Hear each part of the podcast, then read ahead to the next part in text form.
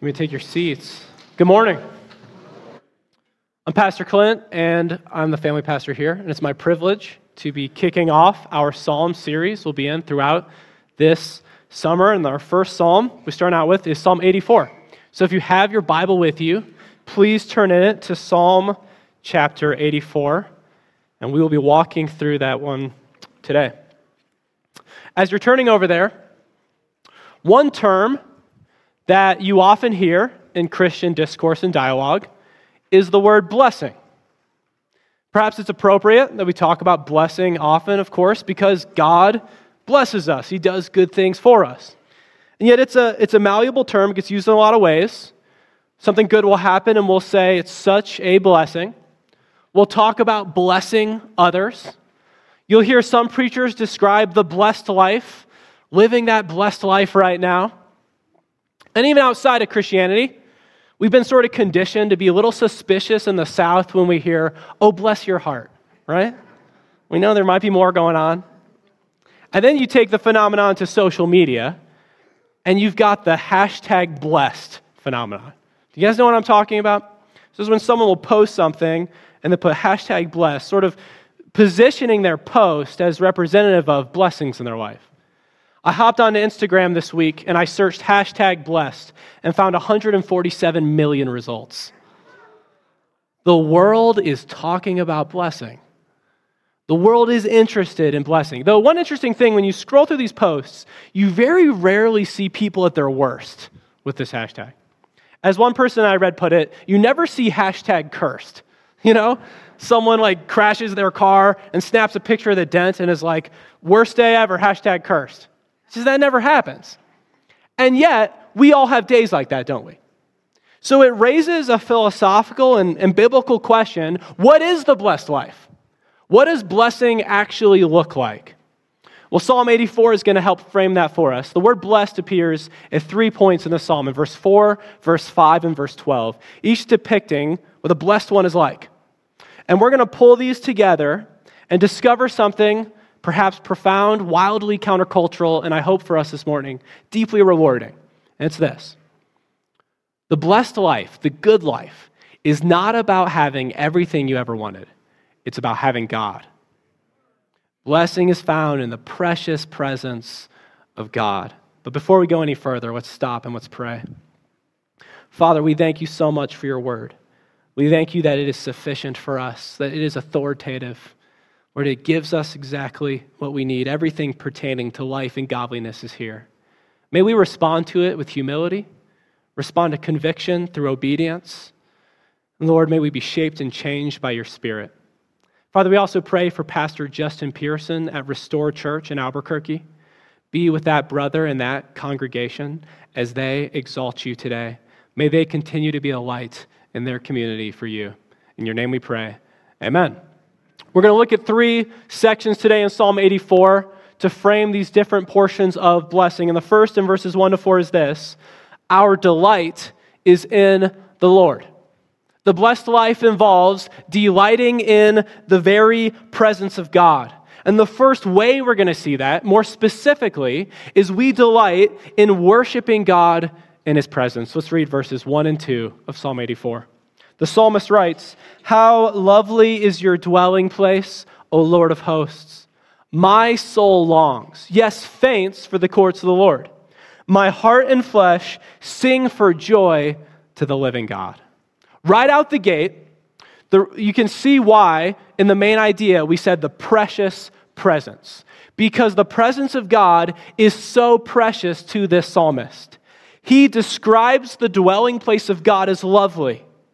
It's beautiful to him, it's valuable to him. It's clear that the psalmist finds it precious. Verse 2, however, gives a slightly different sense. You have a sense of longing, of yearning, of anticipation. Now, some context is going to help us understand this is that it is very likely Psalm 84 was written for festival worshipers, which means that Israelites, would stop their work, perhaps in a field, and begin making a pilgrimage, a trek to the city of Jerusalem into the temple for festival worship. And so when you read verses 1 and 2, You can put yourselves in the feet of an Israelite, a pilgrim, beginning his journey to Jerusalem, and he says, I long to get there and worship. I long to enter into the temple. I long to proclaim who God is, to adore him, to exalt him. But of course, you and I, we're not making regular pilgrimages to the temple for Hebrew festival worship.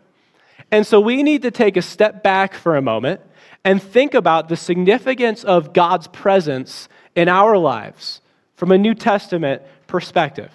So let's just real, real briefly sort of sketch why it's significant. We find that it's inherent to the gospel. You go back to Genesis, remember, Adam and Eve walked with God in the garden. The Garden of Eden was the unique presence of God with his people.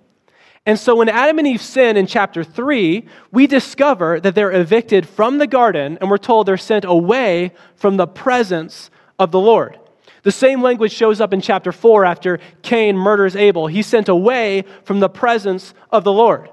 So we understand that sin, fundamentally, what sin does is it leads to death and separation from a holy God. God cannot abide sin. And so sin then created an expectation, an anticipation through the Old Testament, where the people were waiting how can we be back in the presence of God? There is this desire to dwell with God again, which makes God's appearances throughout the Bible so significant. All the shadows and types and all the ways that God appears to his people continue to point to this need to dwell with God. You think particularly of God appearing in Mount Sinai in Exodus 19 as he makes this promise with Israel. Promises that follow with the other covenants, pointing towards dwelling once again with God. And it's why it makes it even more special that God manifests himself and appears through a baby in a manger. And through the incarnation, we have the presence of God through Jesus Christ. And Jesus does something remarkable. Through Jesus Christ's death on the cross, he allows believers, those who repent from their sin and put faith in him, to enter into spiritual presence with him. That's what happens when the Holy Spirit indwells the believer is we have the presence of God. And not only do we have the present presence of God through salvation, but what do we look forward to? It's how the Bible concludes in Revelation 21. We see that the dwelling place of God will be with man. He will dwell with his people, and God will be with them as their God. So, brothers and sisters, when we look at verses 1 and 2, do we have a reason to view his presence as precious? Can we not also say that the presence of God is lovely? His dwelling place is precious because it's become our hearts. His dwelling place is precious because it'll be the eternal kingdom that we are in through Christ. We can say that His presence is lovely. And we're moved to do the same thing in the presence of God that the psalmist is moved to in the back half of verse 2, which he says, My heart and flesh sing for joy to the living God. We are moved to worship. The psalmist can't help but control his emotions here. He says, When I get into the presence of God, I have to sing praises. I have to express the joy I have to the living God. The living God separates him from anything else claiming to be a deity. He is the one true living God. He alone deserves our praise. Do you delight in worshiping God in his presence? Maybe one of the best analogs for us in terms of applying this, because of the context of festival worship, is our own praise in the church community. Do you delight gathering with one another and praising God here at church? It is a joy, isn't it? Now, I'm not trying to suggest that every Sunday morning we wake up just exhilarated for it, right? We know better than that. And yet, we express joy, what we believe about God, in our approaching Him at church, and we're able to delight together uniquely in Him. And if I can put on my family pastor hat for just a moment, one thing I really love and appreciate about working on the children's side is I often get this unique experience is I get to interact with parents as they've arrived after they've gone through the experience of getting their kids dressed and in the car and all the way to church. And listen, sometimes I'll say to you, I'll say, Hi, how are you doing today? And I can see in your eye, you're like, I'm surviving. You know, we're here. And I say, Praise God for that. Because here's what you're doing you're saying, We so find the presence of God precious. We so delight in worshiping God that we're going to show our children that they should too. You're imparting a legacy that God is precious to you and therefore precious to your family. That is one of the values of church as a regular habit, discipline in our lives. It communicates our hearts, what we delight in. How odd it would be to forsake the gathering and not want to delight in God now, only to be anticipating a heaven where we worship Him forever. This is practice. May we continue to delight in worshiping our God. A second aspect of this is we delight in the security of God's presence. Let's read verse 3. He continues, even the sparrow finds a home, and the swallow a nest for herself, where she may lay her young at your altars, O Lord of hosts, my King and my God. Here, the psalmist uses a nature metaphor to help us understand what's so precious about this presence. The presence of God is like a bird's nest. Now, you don't have to be really an expert in birds to follow the image here, right? When you think about a nest, it's in a protected place that protects the eggs and the young. But also inherent to the construction of a nest is a sense of warmth and provision and security. It's funny how a nest is nothing like our homes, and yet we see this common theme of, of how it works. It's homey in a sense. And the author is saying when he views the presence of God, he sees it that way. He sees it as securing, as stabilizing, where he wants to be. David makes a very similar point in Psalm 27. So please listen as I read verses 4 and 5 from Psalm 27. David says, Excuse me. One thing have I asked of the Lord, that will I seek after, that I may dwell in the house of the Lord all the days of my life, to gaze upon the beauty of the Lord, and to inquire in his temple. For he will hide me in his shelter in the day of trouble. He will conceal me under the cover of his tent. He will lift me high upon a rock. David makes the same correlation. He says, The presence of God is beautiful and precious, and in God's presence, I'm concealed from trouble. I'm protected. I am secured there.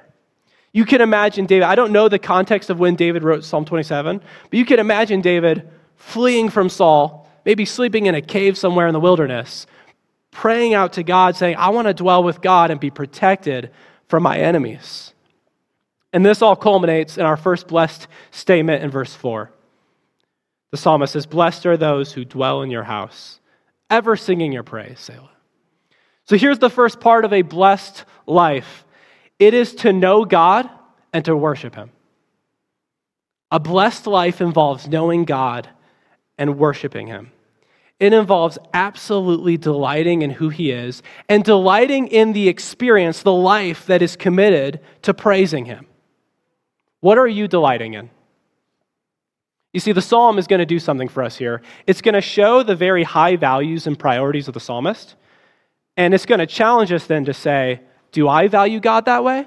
And if not, what am I valuing instead? In fact, we can do this. Our main idea is that blessing is found in the precious presence of God. But we could replace presence of God with any idol.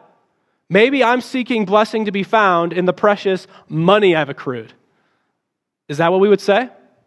And we can, we can place whatever it is, but the psalm challenges, challenges us to consider what are we delighting in? It's that age old application of what are the idols I'm worshiping? What has become ultimate to me? Here's one way we can assess this. Uh, I've, I've used this a lot in the youth group as we think through this question. But think about this what, what is it that I'm most emotionally attached to? The reason I ask this one is because it resonates with my own sin. Like when something gets taken away from you, does it lead to irrational anger? And if so, that outburst might reveal too close of an attachment to it. Perhaps that thing or that person or that experience has become godlike in our estimation. Perhaps it's become our delight. That would be replacing the worship. But how about replacing the security? What is it that we are dependent on? What are we looking to secure us like a nest? I just used the financial example, but maybe that's the most common thing that comes to mind. That we say, yes, I can trust God and delight in Him as long as the bank account's in a certain place, because that secures me. Now, the psalmist, his delight is purely in the presence of God. May we delight in him. Let's move to our second point, the second aspect of this blessing. In 5 to 8, our strength is in the Lord. And we're really just going to use one subpoint to sort of walk our way through this section, which is this We are strengthened by the Lord throughout our pilgrimage. Let's read verse 5. Blessed are those whose strength is in you, and whose heart are the highways to Zion. With this second blessed statement, we realize that a blessed person is strengthened by God, which is, I think, right away, a countercultural statement. Because wouldn't we think a person who's blessed is already strong? You know, the blessed person's the one who's, who's vital and doing great. But that's not what it says here. The blessed person here needs to be strengthened. There's the assumption here that blessed people are weak people. We're going to help connect those dots as we go. Here's the first thing we learn about these people who need to be strengthened in their heart are the highways to Zion. With this poetic phrase, the psalmist returns to the language of a pilgrimage. We're continuing to think about a pilgrim on that journey to Jerusalem, and he uses it over the next few verses as like a microcosm of the Christian life.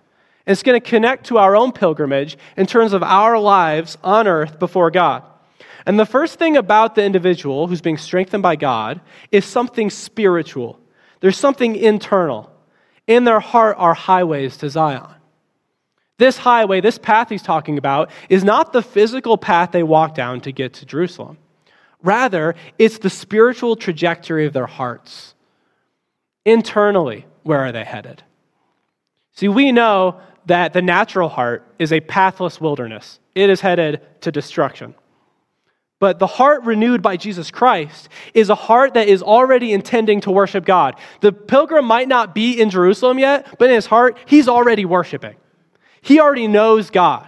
You see, the one who's strengthened by the Lord, the blessed one, he is not primarily defined by the external conformity to whatever image he's pursuing. Rather, he's defined by internal devotion to God.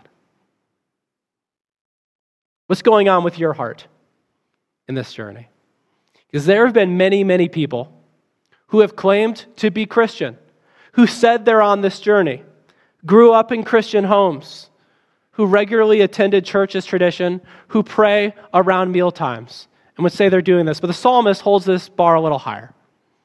The one who is on this journey is one who, in their heart, adores and worships God, is headed towards God. We hear more about this journey at the beginning of verse 6. He says, as they go through the valley of Baca. Now, the valley of Baca requires a little explanation there. The word Baca is very similar to another word which means to weep. It was actually mostly used to describe a particular kind of tree. It's like a balsam tree, where resin would drip down the side of the bark. So the tree looked like it was crying. That's the idea. And the psalmist uses the language poetically to say, this, this is the valley of weeping. This is the portion of the journey that is hardest. It's very likely that on this path to Jerusalem, there would have been a stretch that was dry and arid and waterless and difficult. And he says here, on your pilgrimage, it's going to get difficult at times. There will be valleys of weeping. We know this, don't we? We've experienced the valleys of weeping. You may be here and be in one of these valleys right now. We need to be strengthened. The encouragement comes in the second half of verse 6 he says, They make it a place of springs. The early rain covers it with pools. We discover something transformative about the Valley of Baca. While it is a universal experience, so there are going to be really hard parts of this journey, that God strengthens us through that valley. We see here that he, he brings it, he turns this waterless place into a place of springs. He brings cool water and refreshment to this difficult hardship. It, it changes. You know, when I was writing this, I was thinking to myself, how, will I evoke to the people uh, what a dry and desert climate is like? Then I looked out the window and remembered I live in New Mexico. We know what this is like, right? We all know what it's like to be dried out and hot, and then that cold water comes and how refreshing that is. And God provides this for us. Now, even as I say that, though, if we just pause for a moment, it can almost sound frustrating to say that God is just going to come along and remove the valley of Baca, because that doesn't seem consistent with our experience, does it? Often our valleys of weeping can be extended, it seems long term. Sometimes there's no clear ending in sight. And, an approach to this that says, hey, God's just going to fix it for you, you know, turn that frown upside down, it's all going to be good, doesn't always resonate necessarily with our experience in it. I think the psalmist is after something deeper, a more robust approach to this pilgrimage, and, a richer understanding of what strengthening is. If we look at the beginning of verse 7, he continues that they go from strength to strength. You see, this is a step by step expedition. This is a long term trek, one foot in front of the other through the whole journey. And the way God strengthens us is step by step. The strengthening of God is a steady drip of cool water in our tongue that keeps us going. It's very important because remember, this Christian life happens by faith. You see, if it all gets moved away, then sometimes there might be this temptation to think, you know, I completed the journey because I'm strong. You know, I was able, with my fortitude, to march right through the valley of Baca. That's not usually how it works. Instead, God strengthens us in such a way that He shows us how dependent we are on Him. It becomes clear the only way I'm going to get through this valley is because of God, because He's strengthening me because He's providing the sustenance. He's keeping me going. He's going to make it a place of springs so that when I'm through the valley, I look back at it and it becomes a testament of the faithfulness of God in my life. And you see then how the blessed life is not avoiding suffering, the blessed life is being strengthened by God in suffering. And that is the hardest thing to say when you're in it. And yet, this is what God's word tells us and comforts us that we will be able to look back on these valleys. And in those lowest moments, strengthened by our Lord, we see that He is good. We see that He is faithful. And here's some comfort for us as we pursue this in the second half of verse 7. He says, Each one appears before God in Zion. Every one of these pilgrims who genuinely believes in God and whose heart are the highways, every one of them will appear before God. They will finish this journey. They will arrive in the temple. They will appear before God. If you are on this journey, if you are a genuine believer, in your heart are the highways to God, and you are being strengthened by Him through the valleys right now. Let me encourage you. You will appear before God in His presence. He says in Jude 24, Now to Him who is able to keep you from stumbling and to present you blameless before the presence of His glory with great joy. We will finish this race by his strength. And it is hard to see, and yet the psalmist is confident here that every single one, through the strength of God, will make it through. And the section concludes with a prayer for strength in verse 8. He says, O Lord, God of hosts, hear my prayer. Give ear, O God of Jacob. Selah. You see, after the psalmist has declared what God is going to do, he then prays for God to do it. This is a common biblical formulation you see to state a reality about God and then to ask God to do it. Like, you're a forgiving God, please forgive me. It's very common. And here you see the psalmist doing this. He says, God's going to strengthen me. He's going to keep me going. And He's going to keep me going in such a way that I depend more on Him. So, God, please strengthen me. Even in the title he gives to God, he shows God's strength compared to his weakness. He says, God of hosts. This is the God who leads angelic armies. He says, Give ear, O God of Jacob. This is the God who strengthened every Israelite who came before. That God, hear my prayer. If you've heard everything I've said these last few verses and you say, I still feel like I'm at the bottom of this valley, then let me encourage you to start here. Pray for strength. Reach out to the God who strengthens you. There is blessing in his strengthening. And we're presented here now with two options. Two options for the blessed life, if we just pause and assess for a moment. Let's consider first sort of the 2023 American depiction of the blessed life. I thought through a lot of options here. I'm sure this is imperfect, but this is like a broad umbrella I got. to feel good. Like that, that generally seems to sort of capture the therapeutic drive that is in a lot of popular thought today. To feel good. The problem with to feel good as our ultimate for a blessed life is that the Valley of Baca means we're all going to not feel good at some point. We need a more robust understanding of a blessed life that includes enduring hardship. So, option number two by Psalm 84 here is that the blessed life is to be strengthened by God so that even the hardships point to his faithfulness in us as he brings us before his presence forever. Faith Church, are you depending on him in your pilgrimage? As you're walking, is your life marked by day to day faithfulness? Is your Christian life defined by a daily dependence, by daily prayerfulness? This is how the Christian life typically operates. There are sometimes moments of significant growth. There are sometimes very massive movements that we can point to and say that was a significant part of my life. I don't mean to diminish that. But in general, God typically seems to work in our growth through the regular means of grace, day to day, week after week, year after year. May we depend on him through it. Let's move to our third and final section, verses 9 to 12. Our trust is in the Lord. We also trust in the Lord. First, we'll see that we trust a satisfying God. Let's read verse 9. He says, Behold our shield, O God.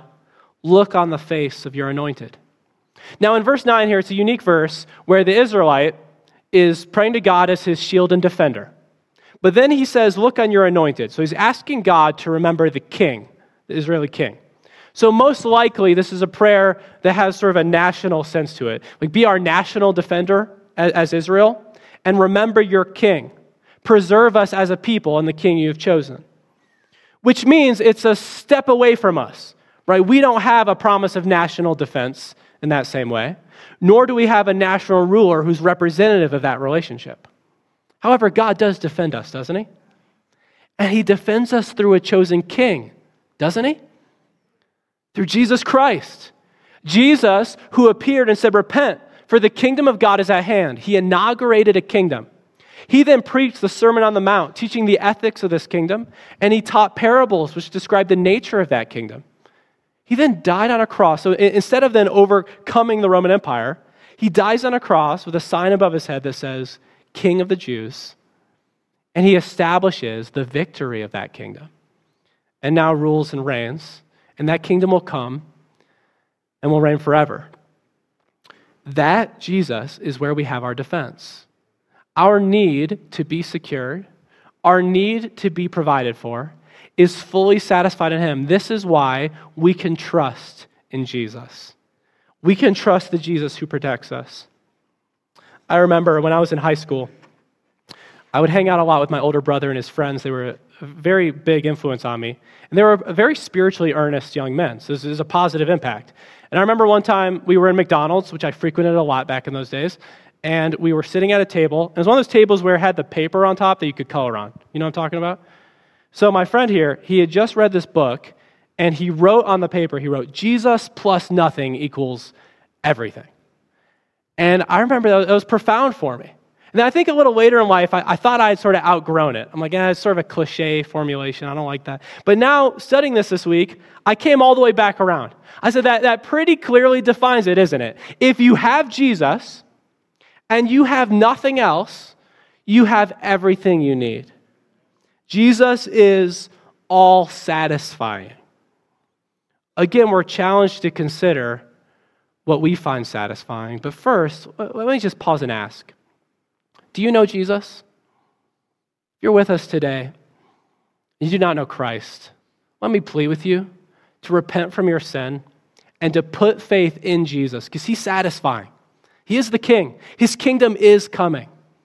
I would plead with you to talk to someone today about this Christ, about this good news where satisfaction is found. He makes the point even more poignantly in verse 10. Let's move to verse 10, which he continues For a day in your courts is better than a thousand elsewhere. I would rather be a doorkeeper in the house of my God than dwell in the tents of wickedness. Perhaps the most famous verse in this psalm, I think, most powerfully depicts how satisfying God is. It once again gives us two choices Let's think through those briefly. You've got one choice, which is to be in God's house for one day. And in this scenario, you're on sort of the fringes, right? You're the doorkeeper, you're the door guy. You're sort of barely in there, and you're only there for one day. The other option is you get a thousand days in the very heart of the tents of wickedness, committing any sin you want, getting whatever pleasure you can get from it. The question is, which is better?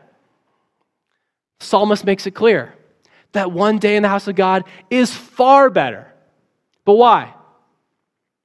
The reason is because no matter how long you sought pleasure in the tents of wickedness, it would never satisfy you. It will overpromise and it will underdeliver. And yet, a single day as a doorkeeper in God's house is where we'll find complete satisfaction and fulfillment. Jesus redefined satisfaction for us in John 6 when he fed the 5,000.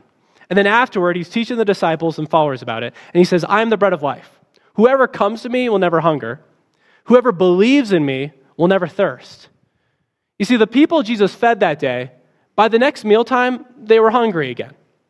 But those who believe in Christ find that the very desires God gave them, He designed for them to be satisfied in Him. That's what the presence of God provides for us. That's the hope of heaven. All of our desires complete and fulfilled in Christ. Let me ask you once again what do you seek satisfaction in? Which one of those tents of wickedness continues to distract you from Christ? Because here's what happens when we give praise and adoration to this other thing, it always minimizes the praise and adoration due to God. It is robbing God of the very glory he is due. Let's look at a final part of this as we close. We also trust God because of his goodness. Let's read the first half of verse 11. The psalmist says, For the Lord God is a sun and shield. See, we trust God in part because of who He is. We've already established that He's a shield, He's a protector. But He's also a sun. The sun depicts the warmth, again, provision, and sort of a blanket description using nature of God's goodness just pouring down on us. When I think about this, I think of the nature of heaven. And the author C.S. Lewis, in a lot of his fiction, he tries to depict what, what, he thinks heaven might be like. It's, it's not a theological description, it's, it's more of a literary evocation of what it might be like. And in a lot of his works, he uses the same kind of image. He does this in, in Chronicles of Narnia, The Last Battle, and in Perelandra, and in The Great Divorce. And in each of these, he describes heaven not as something sort of immaterial and vague or hazy, but actually extra sharp, extra concrete. Sharp, but not painful the kind of thing that if our senses were to experience, it would be overwhelming for us. So when I think about God as the sun, yes, we see that light streaming through the clouds all the time. And since we have the presence of God in our lives right now, we have that sun on our face. But when we're in heaven, we're going to have full exposure to this sun, being blinded by the white hot glory of God. That's what we anticipate. That's what we look to. He is the sun and shield. But also, he does good to us. Verse 11 continues The Lord bestows favor and honor. No good thing does he withhold from those who walk uprightly. And here's where, if we were to read this verse out of context, we might get the whole depiction of the blessed life flipped. Right? If we only read verse 11, we'd say, of course, the blessed life is those who trust in God, and in response to that trust, He gives us stuff. But that hasn't been consistent with what we've read. The blessed life started with delighting in God. The blessed life involved being secured by Him, it involved going through immense suffering and being strengthened by Him through it. And so, what is verse 11 trying to tell us? Well, two things to keep in mind. One is that the Lord doesn't exactly define for us here the favor and honor, but I think it would be silly for us to immediately define favor and honor here as material blessings. In other words, when we said Jesus plus nothing equals everything, what we mean here is that verse 11 can be true for someone who has nothing. You can have nothing materially, and yet if you have Jesus, he has bestowed unmerited favor and honor on you. You have everything. But also, second, God does love, love to give good gifts. He is a gracious God. He loves to give to us. In fact, He's going to do it forever. And so, when God does choose to bring something into your life, it is appropriate to say, What a blessing. God has blessed me and I can trust in Him. I don't trust in Him for those things, I trust in Him because of who He is. And then we come to our final blessed statement, verse 12. O Lord of hosts, blesses the one who trusts in you. As we close, do you trust in God? Are you delighting in Him? Are you being strengthened by Him? Because that life, the life is a blessing. It is good. It is what we were designed for. And as we continue in that today, not only is it a joy with God's presence right now, but it points us forward. And we can anticipate his future perfect presence forever. Let's close in prayer.